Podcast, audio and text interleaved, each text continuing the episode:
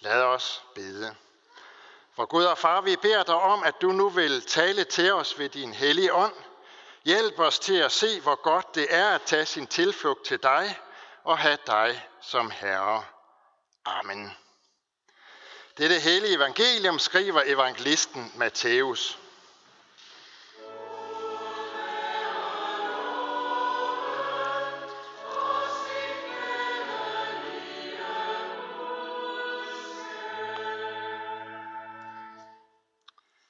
Jesus sagde, ingen kan tjene to herrer.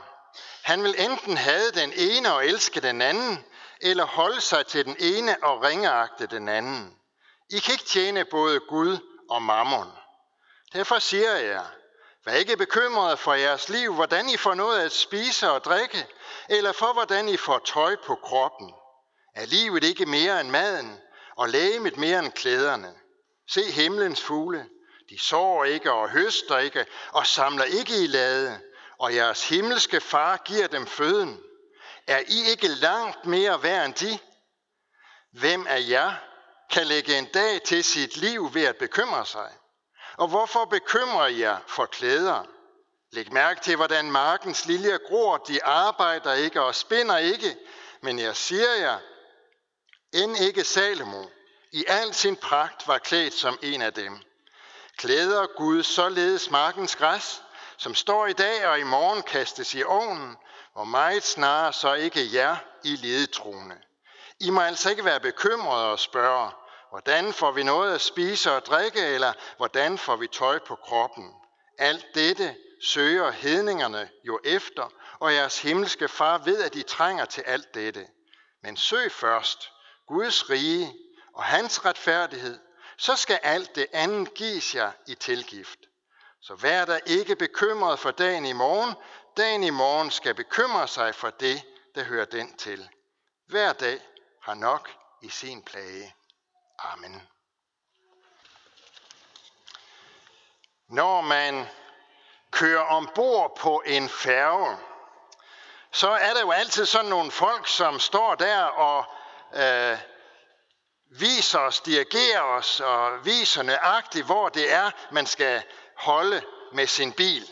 Og det er selvfølgelig noget at gøre med vægtfordelingen og sådan noget, og at de også gerne vil have os til at holde så tæt som muligt, sådan at de kan have flest mulige biler med. Men der er faktisk også en anden grund til det.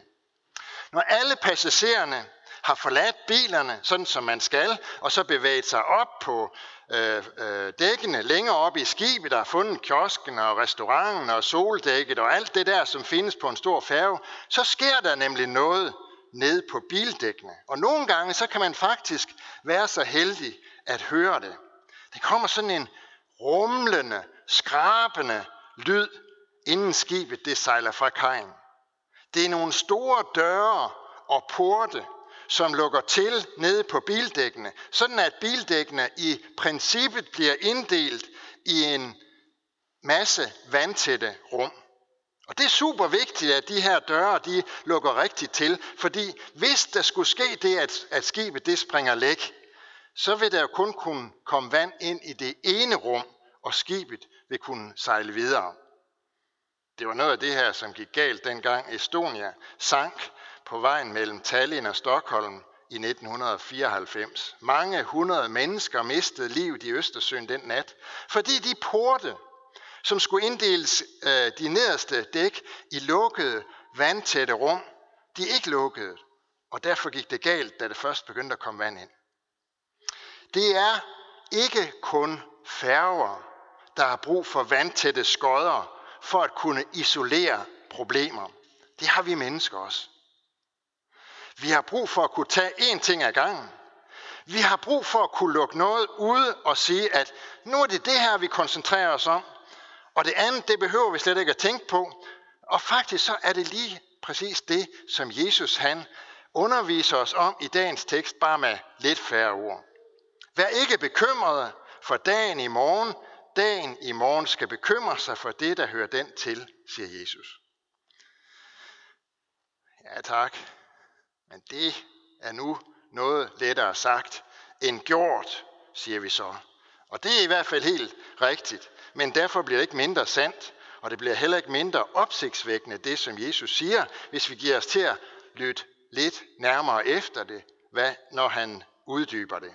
Fordi vi kunne måske godt forstå det her med de vandtætte rum, og forstå, at der er ting, som det overhovedet ikke er nødvendigt for os at bekymre os om. Hvis nu det, som Jesus han henviste os til, det var, at det sådan set ikke var nødvendigt for os at bekymre os om, hvornår vi kunne komme på den næste udlandsrejse, om det går i forhold til corona og sådan noget.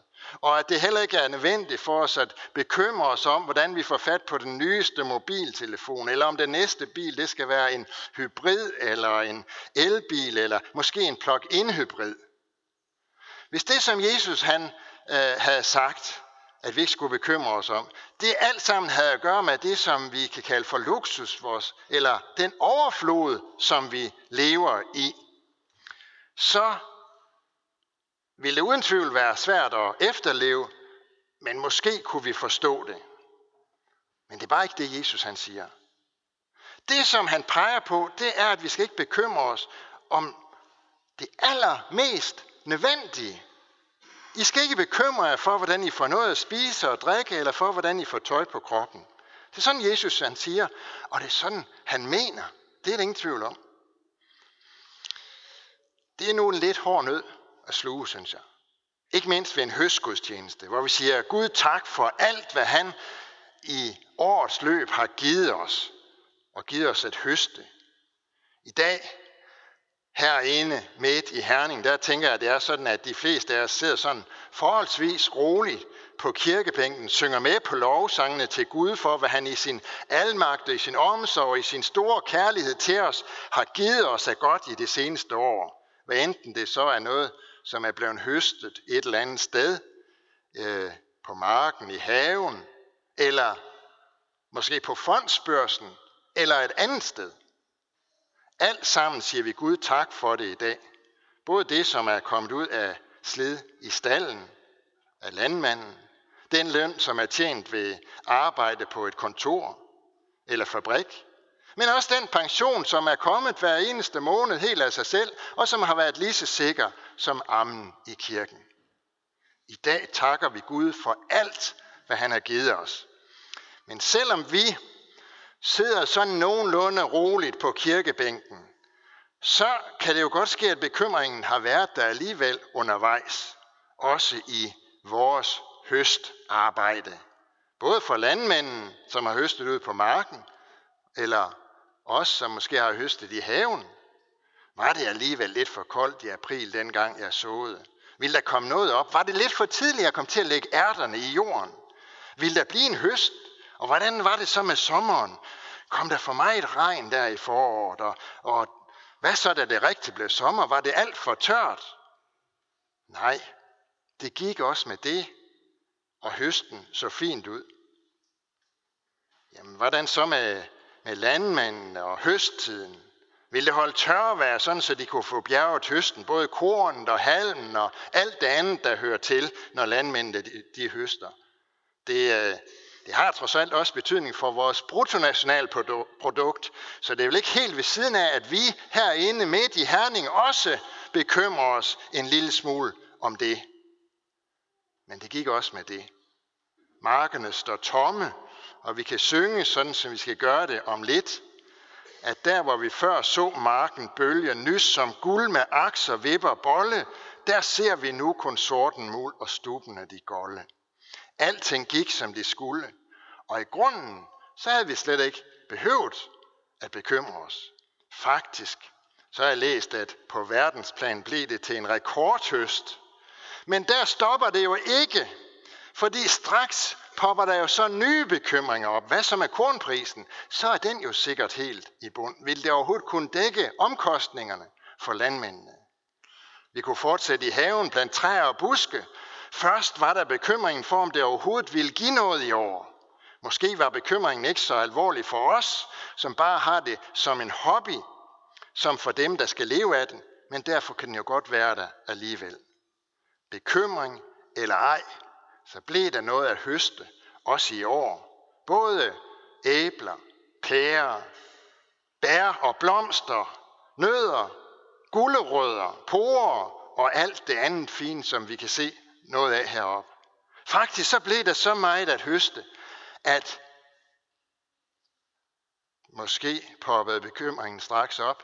Hvad så med vinteren? Bliver det en hård vinter, når der er så meget at høste? Hvad så med varmeregningen, hvis vinteren rigtig sætter ind? Ja, der er nok at bekymre sig om. Og Frau, hun kom med en hel sæk af bekymringer. Ensomhed, står der. Naturkatastrofer. Terror. Og vi kan blive ved med at hive bekymringer op. Vrede. Her står der sult. Og sækken er stadigvæk fyldt. Vi har også stadig corona. Selvom det, vi, der her hos os er vaccineret så mange, at vi i fredags kunne sige farvel til de sidste restriktioner, fordi covid-19 ikke længere bliver betragtet som en samfundskritisk sygdom, så ser det jo helt anderledes ud andre steder i verden. Vi behøver bare at kigge på vores nabolande. Vær ikke bekymrede, siger Jesus. Og det er svært med letkøbte billige løsninger. Men der er en grund til, at Jesus han siger sådan. Og den får vi understreget, hvis vi nu læser lidt videre i evangeliet og kommer til den kendte lignelse om sædemanden, som gik ud for at så. Her fortæller Jesus, at noget fand, faldt, noget af sæden faldt blandt tisler.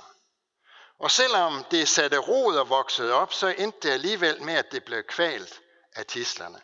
Og så forklarer han, at sådan er der mennesker, som hører Guds ord og tager imod det, men troen bliver kvalt af bekymringer og jagt efter rigdom. Troen bliver kvalt. Det græske ord, der er brugt i grundteksten og som er oversat med bekymring, det betyder egentlig at blive draget i to retninger. Og det er derfor, Jesus han siger, at vi ikke skal bekymre os. I skal ikke lade jer drage i to retninger. I skal ikke lade drage og styre både af denne verden og af Gud, siger Jesus. For I kan ikke tjene to herrer. Derfor skal I lære af himlens fugle og markens liljer. Hvis vi nu tager en lille fugl, så er det jo, så tænker vi sådan en lille fugl, den har ikke noget at bekymre sig om. Den er helt bekymringsfri, sådan en lille fugl. Men det er jo ikke sikkert, at den er det. Der er jo måske en rede helt fuld af fugleunger, som skal mættes. Hvordan skal det lykkes at finde føde nok til alle de her små næb, der stikker op af reden? Og det kan også være, at der sidder en rovfugl lidt længere op på en gren og lurer på den, hvornår den kan komme til at jage den her lille fugl. Og det går jo godt første gang og anden gang, men vil det også gå godt tredje gang, den forsøger? Og hvad med jægeren, som er træt af, at den her lille fugl, den spiser hans bær i haven? Han skyder efter den og den er sluppet fri første og anden gang, men vil, det også, vil den også gøre det tredje gang? Jo, der kan sagtens være noget at bekymre sig for, også for en lille fugl. Men den gør det ikke, siger Jesus. Den sår ikke, den høster ikke, den samler ikke i lade. Hvorfor? Fordi den stoler på, at vores himmelske far giver den føden. Og det er det, vi skal lære. Det er det, vi skal lære af sådan en lille fugl. Når man øh, betegner størrelsen på en lastbil, så kan man gøre det ved at sige, øh, så kan man gøre det på forskellige måder. Man kan for eksempel gøre det ved at sige, at det er en 2-tons lastbil, eller måske en 7-tons lastbil, eller noget andet. Men hvem er det, der giver lastbilen den her betegnelse? Er det ham, der sælger den? Nej, det er det ikke. Er det ham, der kører i den? Nej, det er det heller ikke. Det er ham, som har lavet lastbilen, fordi han ved, hvad den kan bære og hvad den kan holde til. Sådan er det også med os. Gud ved, hvad det er, vi kan klare. Han ved, hvilke byrder og opgaver han kan lægge hen til os, for det er ham, der er vores skaber og far. Når Jesus siger, at vi ikke skal bekymre os, så betyder det ikke, at vi bliver fri for byrder eller ting, som gør ondt i vores liv. Der vil være perioder, situationer, hvor det regner eller stormer måske, billedligt talt. Og det er ikke sikkert, at vi bryder os om regnen og stormen. Men hvad er det nu, man kalder de steder, hvor det slet ikke regner? Det er en ørken, og der er der slet ingen liv. Hvad er det så, vi skal gøre, når vi ikke skal bekymre os? Ja, Jesus viser os en anden vej. Han siger, søg først Guds rige og hans retfærdighed, så skal alt det andet give sig i tilgift. Det ord i den græske grundtekst, som her er oversat med at søge, det betyder at gå efter, at søge efter, at stræbe efter, at have det som mål. Og det er det, vi skal gøre. Vi skal ikke lade os drage i to retninger, men vi skal sigte efter Guds rige. Vi skal have det som vores mål i livet. Efter Guds rige og hans retfærdighed. For mange år siden, da luftfarten var i sin spæde begyndelse, der var der en pilot, som var i gang med et projekt. Han ville flyve jorden rundt i sit lille propelfly. Og efter at han havde fløjet i to timer fra en landingsbane på vej til den næste, så hørte han en lyd i, i sit fly. Og han genkendte lyden som en gnavende rotte. Hvordan han så bare sad med det, det ved jeg ikke. Men det gjorde han altså. Og han var klar over, at det var slet ikke så godt. Han var klar over, at mens han havde øh, været på den seneste landingsbane, jamen, så må den her rotte altså være kommet ombord på flyet. Måske sad rotten lige nu og gnavede et eller andet uundværligt kabel over eller i et vigtigt instrument. Og derfor var han også godt, kunne han godt regne ud, at den her situation, den er alvorlig. Han var bekymret. Han var ængstelig. Og i første omgang så vidste han ikke, hvad han skulle gøre ved det. Der var to timer tilbage til den landingsbane, han var kommet fra, og der var mere end en time til den, til den næste landingsbane. Så kom han i tanke om, at en rotte, det er en gnaver. Den er ikke skabt til at klare højder, den er skabt til at leve på jorden og under jorden. Og derfor begyndte piloten at stige. Først så steg han 300 meter, og så steg han 300 meter mere. Og øh, til sidst var han i over 7 km højde, og gnavelyden den holdt op. Rotten var død. Den kunne ikke klare atmosfæren så højt op. Efter mere end en, en times flyvning, så bragte piloten så flyet sikkert ned på den næste landingsbane. Og så fandt han en død rotte. Vi kan godt sige, med den her lidt primitive sammenligning, vi kan godt sige, at bekymringer er som en gnaver. De kan ikke overleve den højestes nærvær. De kan ikke klare bøndens højere luftlag. Bekymringerne dør, når vi lever vores liv i tillid til, at Gud er vores himmelske far, som sørger mindst lige så godt for os, som den lille fugl, eller som blomsterne i haven eller i grøftekanten. Vi har fået lov til at opleve det igen i år, at vores himmelske far sørger for os og giver os i overflod selv midt under en pandemi, så han sørget for os og givet os alt, hvad vi, hvad vi har behov for. Og derfor holder vi høstgudstjeneste og siger tak til Gud for alt, hvad han har givet os. Amen. Lad os bede. Vi lover og priser og takker dig, vor Gud, far, Gud og far, for livet og alle dets gaver. Vi priser dig, Jesus Kristus, at du gik i vort sted og døde og opstod for os, vi lover dig, du gode Helligånd, at du gør dette levende for os og giver os troen og vil fuldføre det, du har begyndt i os. Så takker vi dig for årets høst på markerne og i stald. Vi takker dig for alle gode frugter af menneskeligt slid i værksted og fabrik, i skole og på kontor eller hvor det måtte være. Herre, tak, at du igen i år har gjort vores bekymring til skamme. Tak, fordi din trofasthed er langt større, end vi forstår. Så takker vi dig også for dit ord og for din kirke på jorden, og vi beder for din menighed her i vores sogn. Lad også dit ord bære frugt i blandt os, og bevare os i troen på dig og forny os i håbet om dit komme. Vi beder for alle, der har et ansvar inden for vores kirke, for menighedsråd, provst og biskop. Led dem os alle, så vi handler i troskab mod dit ord og vores kirkes bekendelse. Vi beder for børnene, som døbes, at de må blive oplært i den kristne tro. I dag beder vi for Alma, at hun må vokse i tro på dig. Vi beder for konfirmanderne, at de må få lov at se dig, så de aldrig glemmer det. Kald vores børn og unge ind på troens vej og beskærm dem mod alle ødelæggende kræfter. Vi beder for alt sandt folkeligt og kirkeligt arbejde. Vi beder for det kirkelige børnearbejde. Udrust du lederne og velsign du det. Vi beder for vores hjem og vores kære. Vi beder for alle, der er sat til at styre vort land, for vores dronning og hele hendes hus, for regering og folketing, for alle, der er betroet et ansvar i stat, region og kommune. Led dem, sådan at de forvalter deres ansvar ret. Vi takker dig for livet og for alle gode gaver, du har givet os. Vi beder dig, lær os at værne om det fra de ufødte børn til de gamle og døende. Lær os at skønne ret på dine gaver og bruge dem rigtigt, sådan at det ikke skal siges om os, at rigdom og materiel vinding er blevet vores Gud. Gør, at vi ikke i glæde over gaverne glemmer giveren. Vi beder om, at du vil være nær hos alle, som er ensomme, være med de syge, de som er i fængsel, de som ikke har noget sted at være, lær os at kende vort ansvar for dem, der lider nød. Alle disse bønder overgiver vi til dig, Herre, og så takker vi dig, fordi vi ved, at du allerede har hørt vores bøn. Amen.